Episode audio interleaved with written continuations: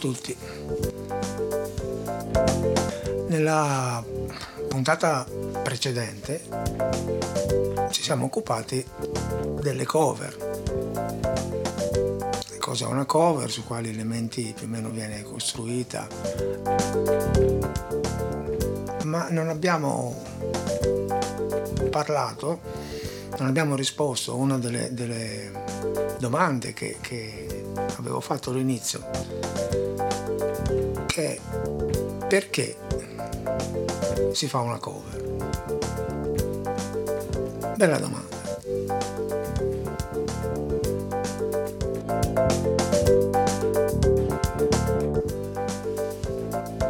Allora, diciamo che, che fare le cover è parte del bagaglio eh, musicale, artistico di qualsiasi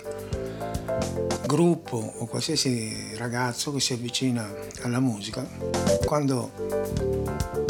ci mette insieme ad altri ragazzi per formare il gruppo musicale, le prime cose che si fanno sono cover di brani famosi, cioè si copia più che famosi di brani che piacciono ai ragazzi di quel gruppo lì, per cui si copia un determinato uh, brano oppure si copiano molti brani di un determinato artista, di un gruppo che, che piace molto. Uh, questo perché da una parte per uh, prendere confidenza con gli strumenti, con, con gli altri membri del gruppo, dall'altra per fare qualcosa, cercare di fare qualcosa che sia un prodotto che piace e poi non ultimo per migliorare anche tecnicamente, per cui tutti i, i gruppi all'inizio della loro diciamo, attività, sia quelli famosi che poi sono diventati famosi, sia quelli che non sono diventati famosi, per cui poi si sono sciolti, um, o comunque quelli che lo fanno a livello così dilettantistico, uh, tutti i gruppi hanno cominciato suonando uh, cover. Ad esempio, che ne so, i, i, i Beatles, no? forse il gruppo più, più, uno dei gruppi più importanti della storia della musica leggera, forse il gruppo più importante, eh, non lo so, eh, hanno cominciato la loro attività copiando e eh, suonando i brani di rock and roll, le hit di rock and roll più famose che arrivavano eh, dagli Stati Uniti. E se voi ascoltate i, le prime incisioni eh, dei Beatles, i primi brani originali tipo uh, Love Me Do o She Loves You, uh, si può sentire chiaramente ancora l'influenza del, del rock and roll um, americano degli anni 50, sia come modo di suonare, sia come modo di, di cantare con quelle voci in falsetto tipiche per esempio di uh, Little Richard con quegli grid- gridolini, chiamiamolo così, che non so, Little Richard faceva per esempio quando cantava Lucille. Uh, per cui dai Beatles in poi la, il fatto di, di, di, fare le cover è sempre stato diciamo un, un momento propedeutico in attesa che il gruppo poi o, o il musicista sviluppasse la propria creatività eh, suonando brani di propria composizione. Ecco, è un po' come si fa nelle, nelle scuole, nell'Accademia d'arte, no? dove chi si, si, avvicina, chi studia eh, la pittura, eh, parte dalla copia. Eh, copiare è un ottimo modo per imparare i meccanismi di costruzione di una determinata uh, forma artistica e la musica in questo non fa uh, eccezione. Diverso poi è il discorso di um, un artista che nel uh, proseguire la propria carriera o nel pieno della maturità della propria carriera o magari nella fase più discendente della propria carriera um, fa delle cover o si dedica a, a fare delle cover di, di, brani più o meno uh, famosi. Eh, qua il discorso diventa un po' più uh, complesso perché se voi guardate in genere questa diciamo avvicinarsi alle cover eh, succede sempre, quasi sempre,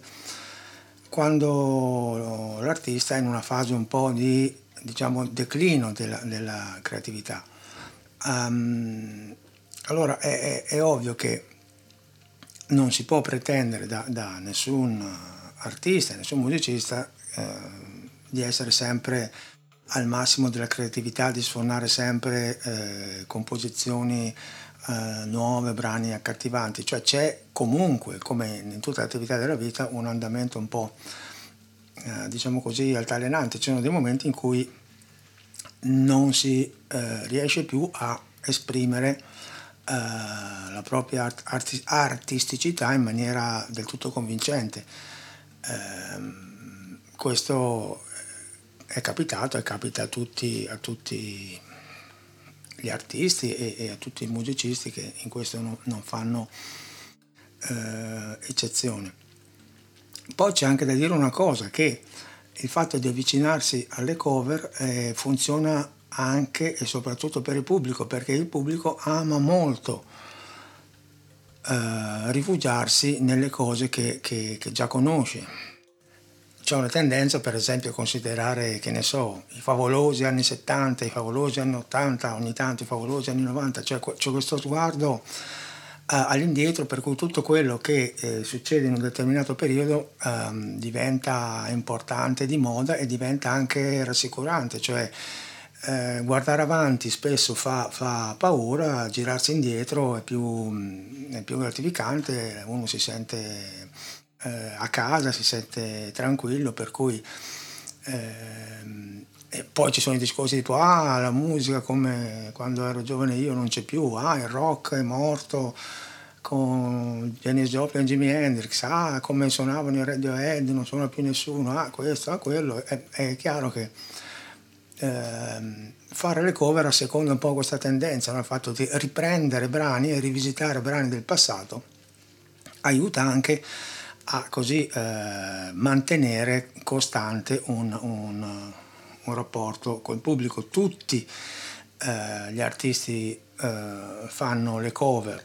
eh, bisogna vedere poi in realtà eh, cos'è che spinge no, a fare una cover, perché uno sceglie una cover piuttosto che un'altra. Qua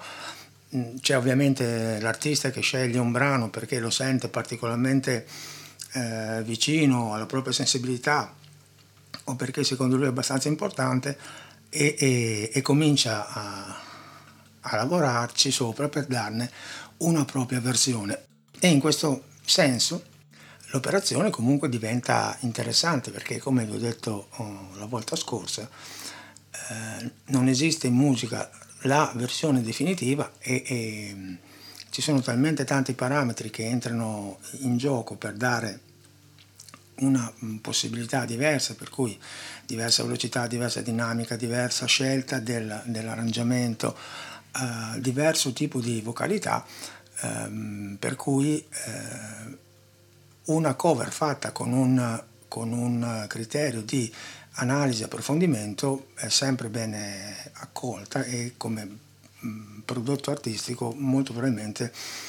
è interessante su che elementi eh, si può agire per, per, lavorare su una cover? Beh, innanzitutto mh, mm, eh, sarebbe buona, buona, cosa partire, o si può partire dal, dal testo, perché ehm,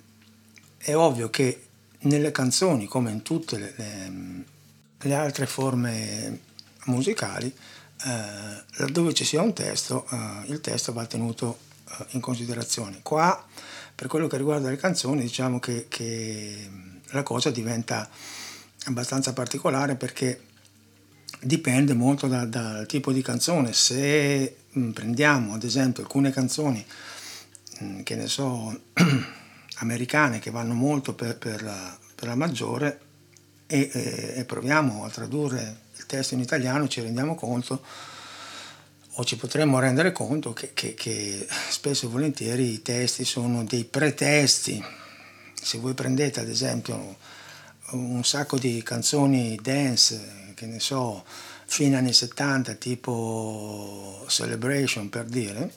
e provate a tradurre il testo Celebration di Cool and the Gang, se non sbaglio, ho controllato e non sbaglio, um, e provate a leggere il testo e vi renderete conto che siamo di fronte a un uh, capolavoro letterario perché il testo dice celebrate good times, come on, e lo ripete, celebrate good times, come on. There's a party going on right here, a celebration to last throughout the years. So bring your good times and your laughter too. We're gonna celebrate your party with you. Come on now, celebration. È evidente che l'ho preso, è un testo che ho preso apposta, nessuno farebbe mai una cover di, di Celebration perché insomma però eh, se voi prendete anche qualche testo che ne so di, di, di cantanti famosi tipo una volta Britney Spears piuttosto che potete rendervi conto che forse n- nessun italiano metterebbe un testo del genere nel, nelle proprie canzoni. Per cui si può lavorare sul testo eh, se chiaramente eh, il testo è un testo interessante, per cui fare una cover di un testo di Fossati, per esempio, è, è, insomma, è un'operazione abbastanza importante e meritoria. Per cui se non è invece il testo, eh, possiamo agire come abbiamo visto l'altra volta eh, sulla parte ritmica. No? Kate Bush si è reinventata un, un andamento reggae su, su, su Rocketman molto interessante e, e altri musicisti hanno dato delle versioni ritmiche molto particolari di brani che invece da quel punto di vista lì non erano particolarmente importanti. Eh, si può lavorare molto sul suono, sulla sonorità, sulla scelta degli, eh, degli strumenti. Se voi prendete ad esempio Sacrifice di Elton John, che ha un testo bellissimo, e eh, una musica tutto sommato che non, non gli rende merito, e eh, prendete la versione che di Sacrifice fa uh, Sined, ha fatto Sined O'Connor, uh, vi renderete conto di che cosa vuol dire uh, lavorare sul testo in maniera tale da darne una visione diversa e portarne alla luce tutte le potenzialità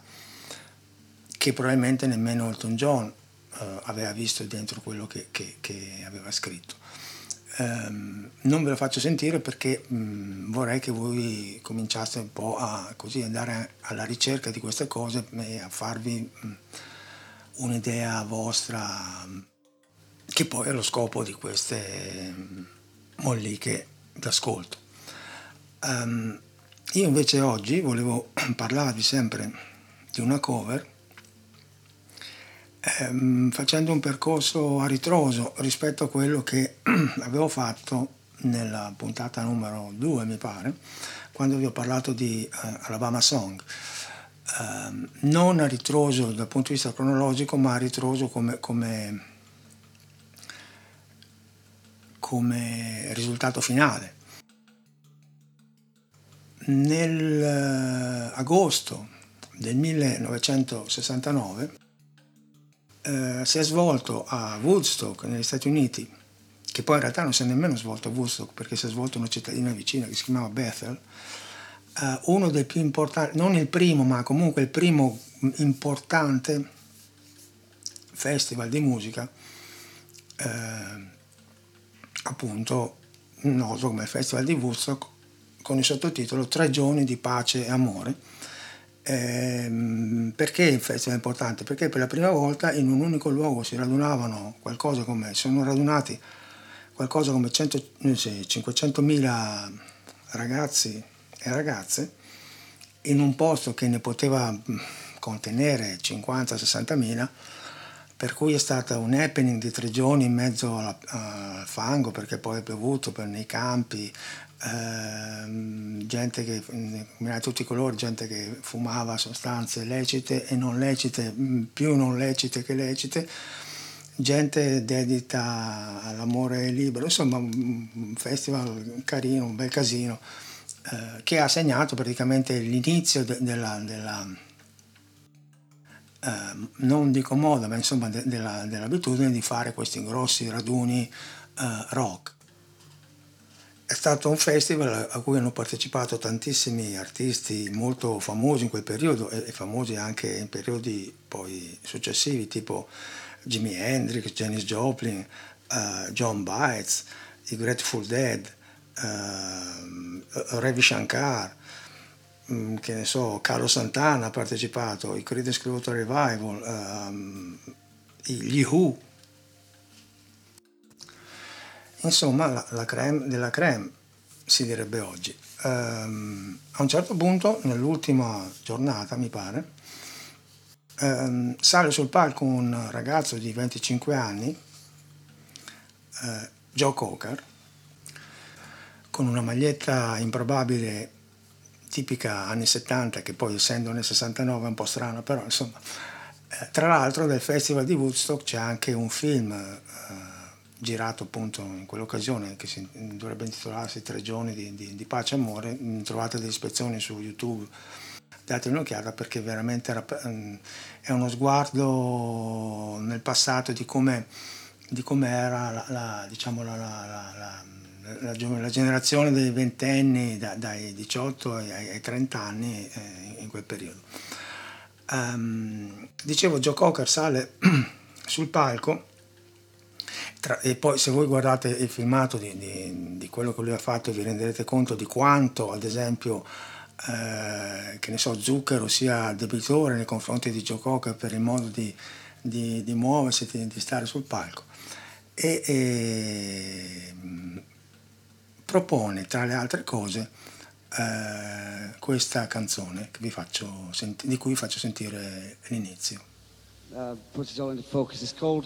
With a Little Help from My Friends. Remember it.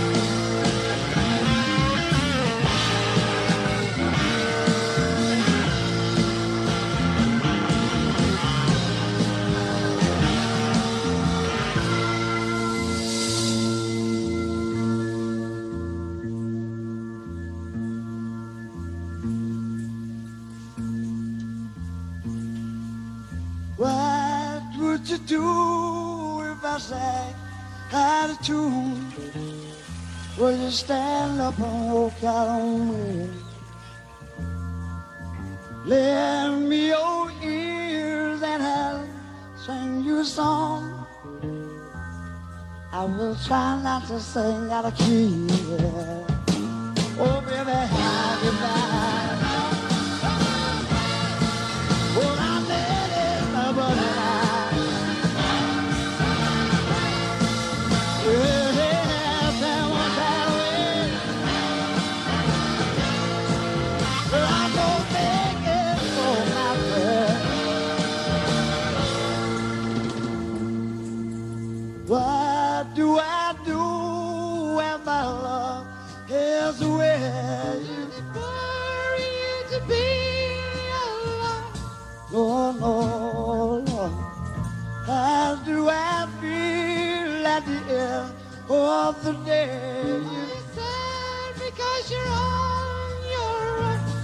tell them you said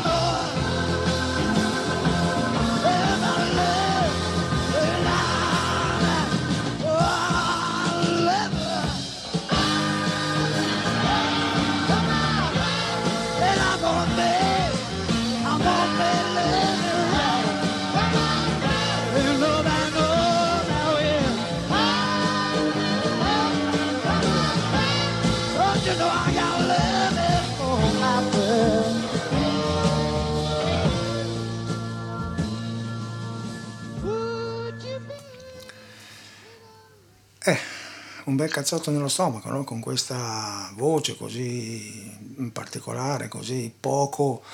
eh, educata da un punto di vista diciamo classico, nessuno no? andrebbe a, a, scuola di canto eh, da uno che canta come, come Joe Cocker. Tra l'altro all'inizio c'è questa eh, attesa molto lunga dell'entrata della, della voce che, che, a un certo punto dovrebbe entrare non entra, infatti il gruppo quasi si ferma aspettando no? La,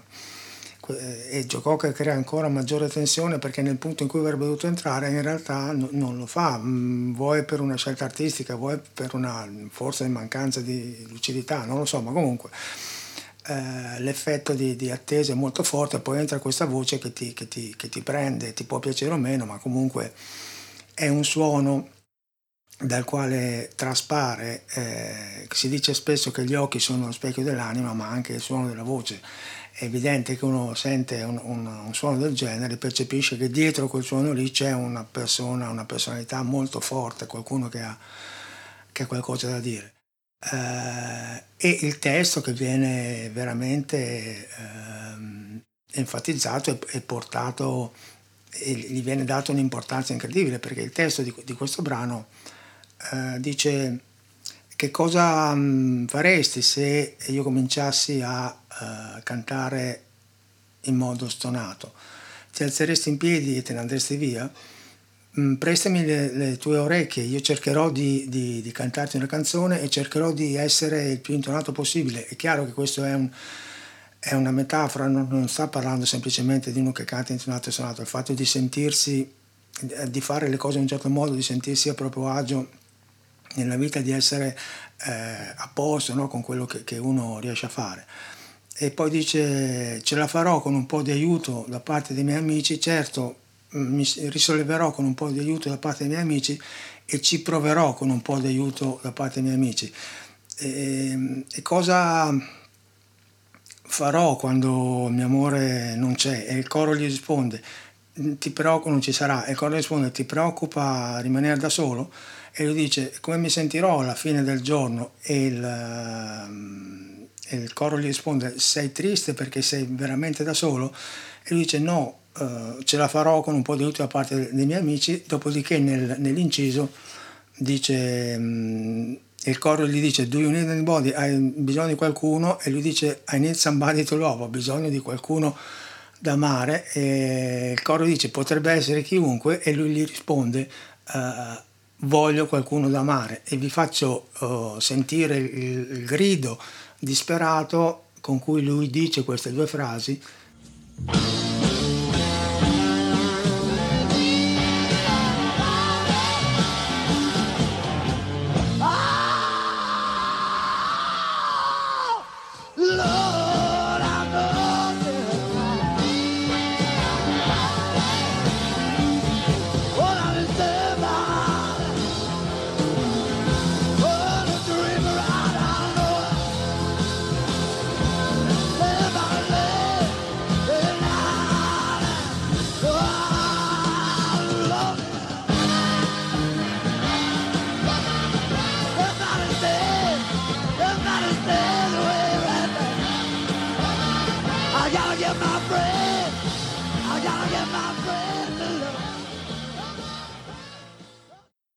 Tra l'altro, eh, riascoltandolo adesso, perché è un, po' di tempo che non, la, che non la riascoltavo, mi rendo conto che lui in realtà nell'inciso non, non dice proprio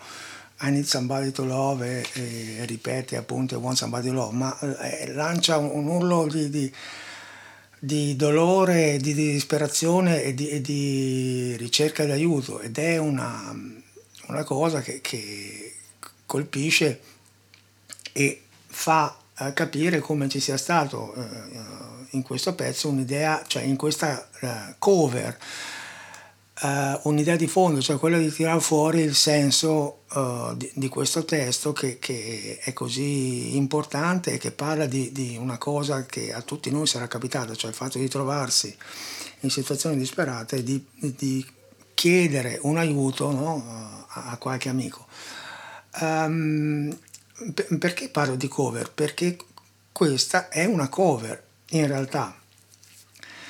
ed è una cover di un brano dei Beatles che nel 1967 nel loro album Sgt. Pepper's Lonely Heart Club Band, uno degli album più importanti della storia della musica leggera, eh, avevano inciso uh, With a Little Help from My Friends. E, e quando uno sente la versione di, di Joe Cocker, si rende conto di che cosa vuol dire eh, anche in ambito di musica leggera interpretare una, un brano. Perché l'originale, diciamo così, tra virgolette, cioè quello dei Beatles, eh, fa così.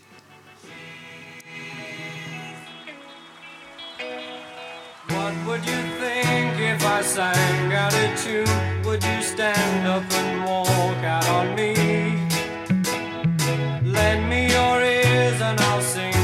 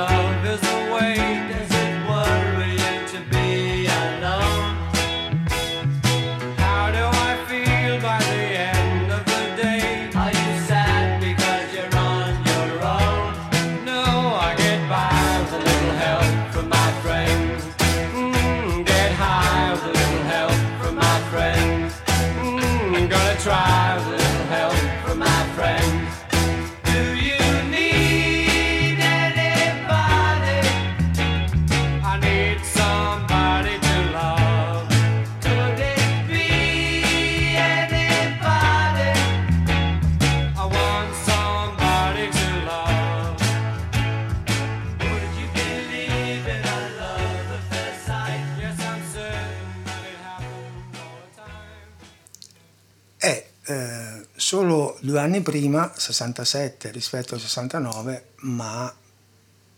un'era geologica prima. Ehm, è evidente, cioè quando, quando c'è un aneddoto che, che racconta che John Lennon, quando ha sentito la, la- la versione di Joe Cocker, gli ha detto eh, d'ora in poi questa canzone è tua e noi non, non- cioè, non- non la suoniamo più, poi non so se questo sia vero o sia una leggenda metropolitana,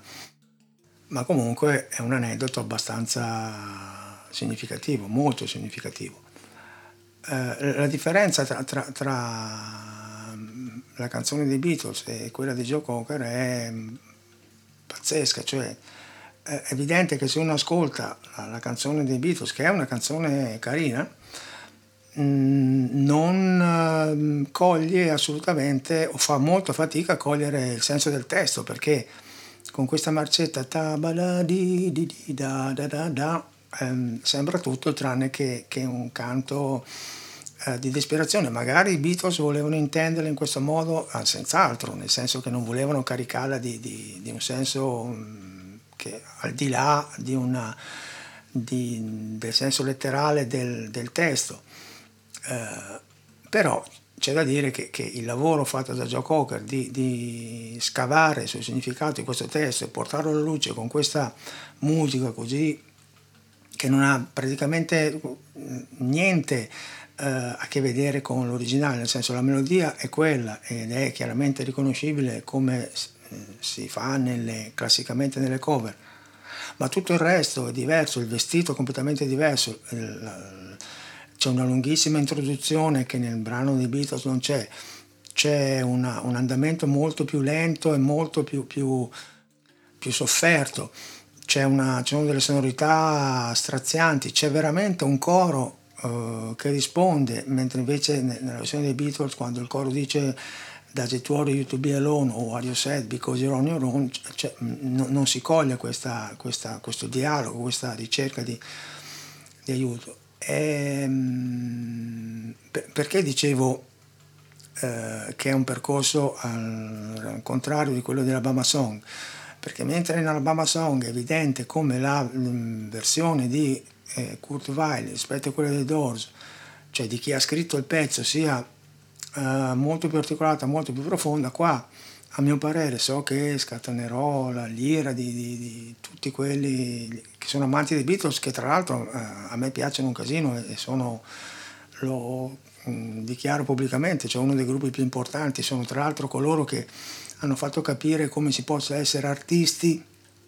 di grande livello prima ancora che musicisti, perché erano molto più artisti rispetto alla loro capacità di, di poi di, di, di, suonare, questo va a tutto il loro merito.